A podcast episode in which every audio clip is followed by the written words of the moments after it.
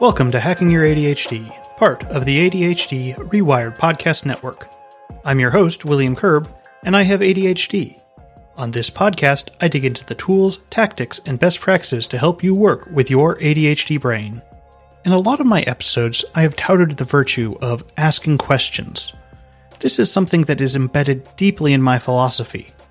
When we engage ourselves and others with curiosity, we are able to solve problems more quickly and come up with better answers. One idea that I see pop up frequently is that questions are more valuable than answers. To some extent, I agree with this idea, but I think people take this to the extreme a little bit too much. It feels like it stems from the counterintuitive branch of self help, whereby saying the opposite of what people think, you get them to engage more. It gets clicks, but it doesn't always produce the best advice. Nonetheless, to get great answers, you often need great questions. Your answer isn't going to matter if you're asking the wrong question, so it's important that we take the time to figure out if we're asking the right question. With ADHD, we often just want to jump into action and start doing. But this means that we need to be even more vigilant that we're asking these questions so that we know we're going in the right direction. But how do we ask great questions, or even good questions? What would even make one question better than another? In today's episode, we're going to be exploring that idea as well as looking into the how and when of question asking.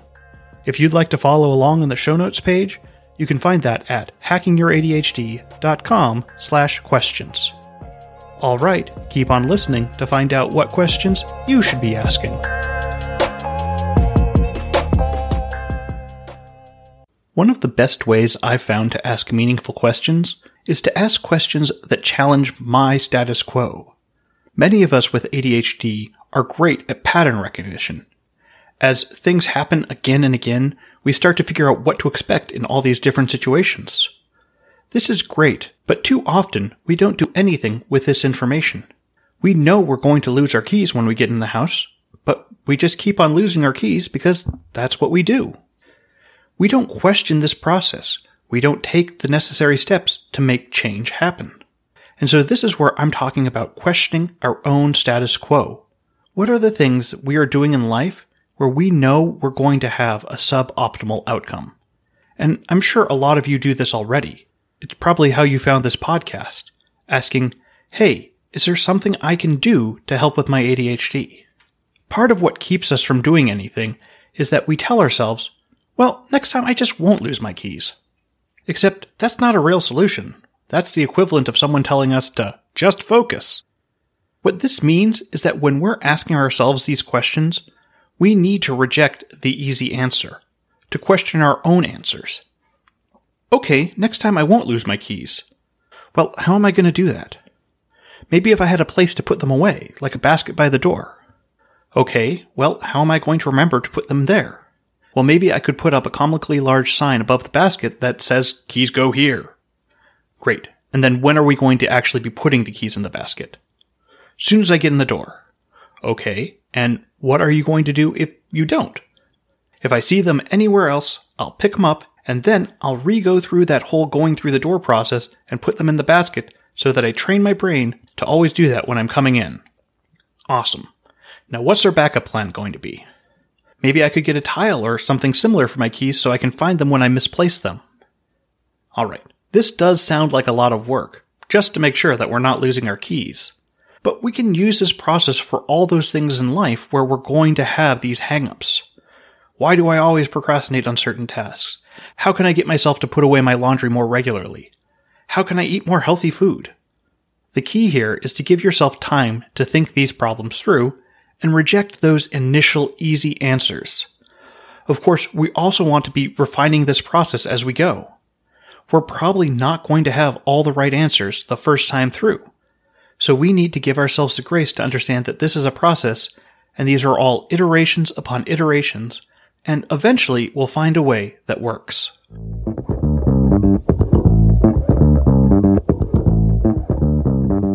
Of the ways that we can fail to ask questions is when we think we already know the answer to them. And I want to be clear here that this isn't a case where we're explicitly saying that we know the answer, but rather that we're not even really thinking the issue through. Often when we're thinking about a concept, we think we understand it far better than we actually do.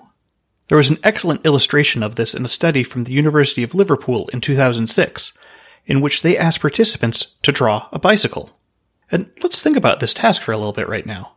We all know what a bicycle looks like. If you want to pause the podcast here for a second and draw your own, feel free. Just remember to come back.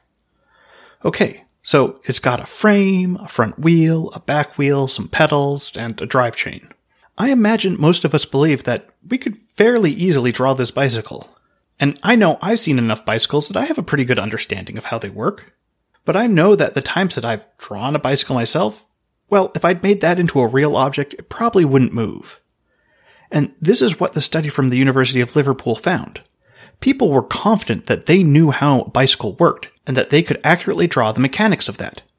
Yet, in the drawings, there were plenty of errors that showed that participants weren't quite as knowledgeable as they believed. Things like connecting the drive chain from the front wheel to the back wheel. Nope, that's not how that works. Or putting the pedals on one of the wheels. Yeah, the pedals go in the middle, and then the chain goes to the back. What was being demonstrated in this study is the illusion of explanatory depth. This is the idea that we think we actually know much more about things than we actually do. That while we believe we know how something works, when we are put to the test of explaining said thing, we in fact don't really know how to explain it. And perhaps you did know how a bicycle works.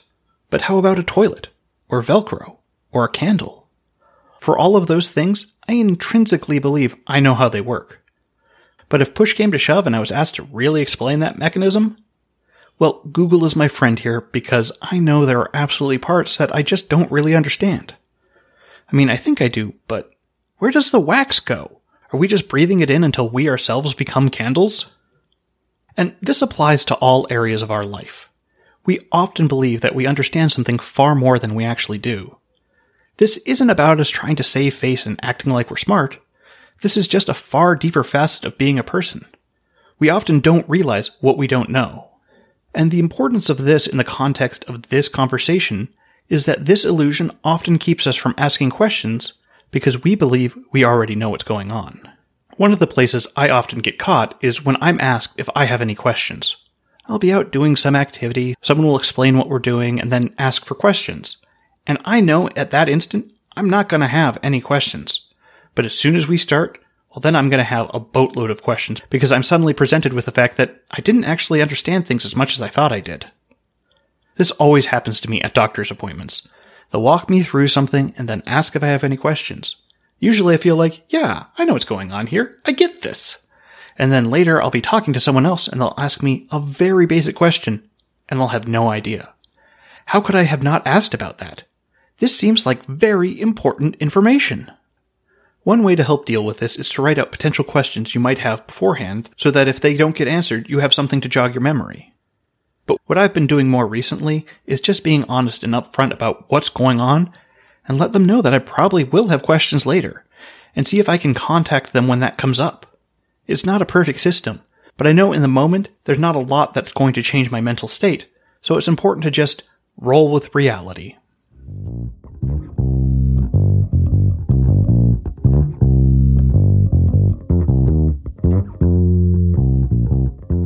Another area that we should also think about is the when of asking questions. While I agree with the idea that we can question everything, it isn't really practical for everyday life. As I mentioned earlier, we often stick with answers because they are the way things are. We don't question the way we do things because, well, that's the way we do them, and that can lead to a lot of stagnation. But on the other hand, that's okay sometimes. Perhaps even most of the time because questioning everything would be exhausting and completely derail our day. Part of this comes from the fact that there are a lot of things that we can question that we have no control over. For example, I could be sitting in traffic and wondering if the stoplights are designed in an optimal way. And of course they're not, because they don't take into account people who are red green colorblind. And if there's no way to control the traffic you know what? I'm gonna digress here. And sure, it's fine for me to wonder this idly in traffic, but if I'm doing that for absolutely everything I'm going to see, is there a better way to design doors? What if instead of sitting, we strapped ourselves into cars standing upright? What if instead of roads, we just had tunnels everywhere? What if I had a silly straw for my coffee so I didn't have to use my hands to take a sip while I'm driving? What if I just worked from home so I didn't have to commute? And that's just five minutes into being in the car. But of course, maybe some of those questions are actually useful. Perhaps that coffee silly straw idea would be great. Or maybe it was the commute one that I liked. Because it is useful to question those things that we do have control over. But here's where things get even trickier. With ADHD, we naturally have a lot of questions in our mind because just so many ideas are flying in there at once. And sometimes our questions can just be another form of procrastination. What if there was just an easier way to do this kind of questions? This is absolutely a great question to ask. But not always while we're doing the thing. This is something that has led me astray many a time. I'll start working on something and go, oh, I bet there's a better way of doing this. And then spend two hours setting up the better way, only to realize there was a reason I was doing things in the original way. And so for something that would have taken me 20 minutes, I've now wasted my entire afternoon. This happens to me a lot when I'm cleaning and putting things away. I'll have a great idea of how to reorganize all of this, and then proceed to stop cleaning and do the reorganization, and meanwhile, the cleaning doesn't get done, and perhaps I make an even worse mess. So here, we can stop and instead ask more questions. Questions like, does this need to happen right now? And then, are you sure? Cause it really doesn't seem like it. And I know it's hard to stop when you get that flash of insight that says, hey, I know a better way to do this. And oftentimes I do know a better way to do things. It's just that I rarely come up with that answer in the moment. That's just my brain finding ways for me to avoid doing something, or to try and create more novelty in the situation. Think about it this way. Let's go with that organization example again. We have this flash of insight on how we could reorganize. But instead of doing it right then, we could write that idea down and we finish putting away the stuff we need to put away because that stuff is going to need to be put away anyway. And I'm saying this now because I know this is something that's going to come up for me as I put away my Halloween decorations later this week. Now we have that idea of how we could reorganize. But is it something that we actually want to do? Well, now that I'm not in the moment, I don't know if I particularly want to reorganize the Halloween decorations. And then I have to question, is it just that I don't have the momentum now? Or is it also because, well, I just don't actually care if it happens? I don't have enough Halloween decorations where they need a particularly special organization method. They just need to be together, which they already are. In the moment, it is easy for us to think that we've got a great idea, an important idea. But in reflection, it's not nearly as important, or even as urgent as I once thought. It's hard for our ADHD brains to properly prioritize things. And so things that are happening now often seem like they're the most important thing. But let's say after reflection, I did want to reorganize my Halloween decorations. Well, now that I'm not in the moment, it's a lot easier for me to figure out what parts of this actually need to happen. Instead of just doing this as an impromptu project, I can make this into a real project that I actually plan out. This is important because it will allow me to give the time it deserves, and more importantly, it makes it way more likely to become a project that I finish. In both cases, this reorganization is a project. But in the first case, there's no plan, and I'm way more likely to end up halfway through when I realize I need to go do something else and have to just leave it halfway finished until next Halloween. I'm not saying that just having a plan ahead of time is going to guarantee that I finish that project up, but it will help me create scope and figure out when I actually have time to do it, and then dedicating time to actually finishing it. All of this to say that yeah, questioning things is great to do, but we shouldn't let ourselves impulsively run off with it.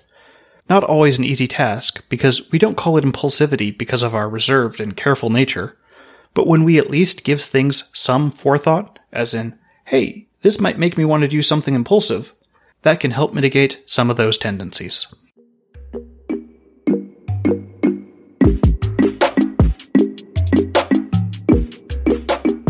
Thanks for sticking with me all the way to the end. Before you go, though, let's do a quick rundown of today's top tips. 1. One of the best places to explore asking question is within our own status quo. Often we don't question what we do because, well, because that's just the way things are done. Sometimes that in fact is the case.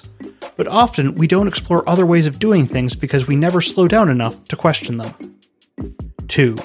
The illusion of explanatory depth is the idea that we think we know more about something than we actually do.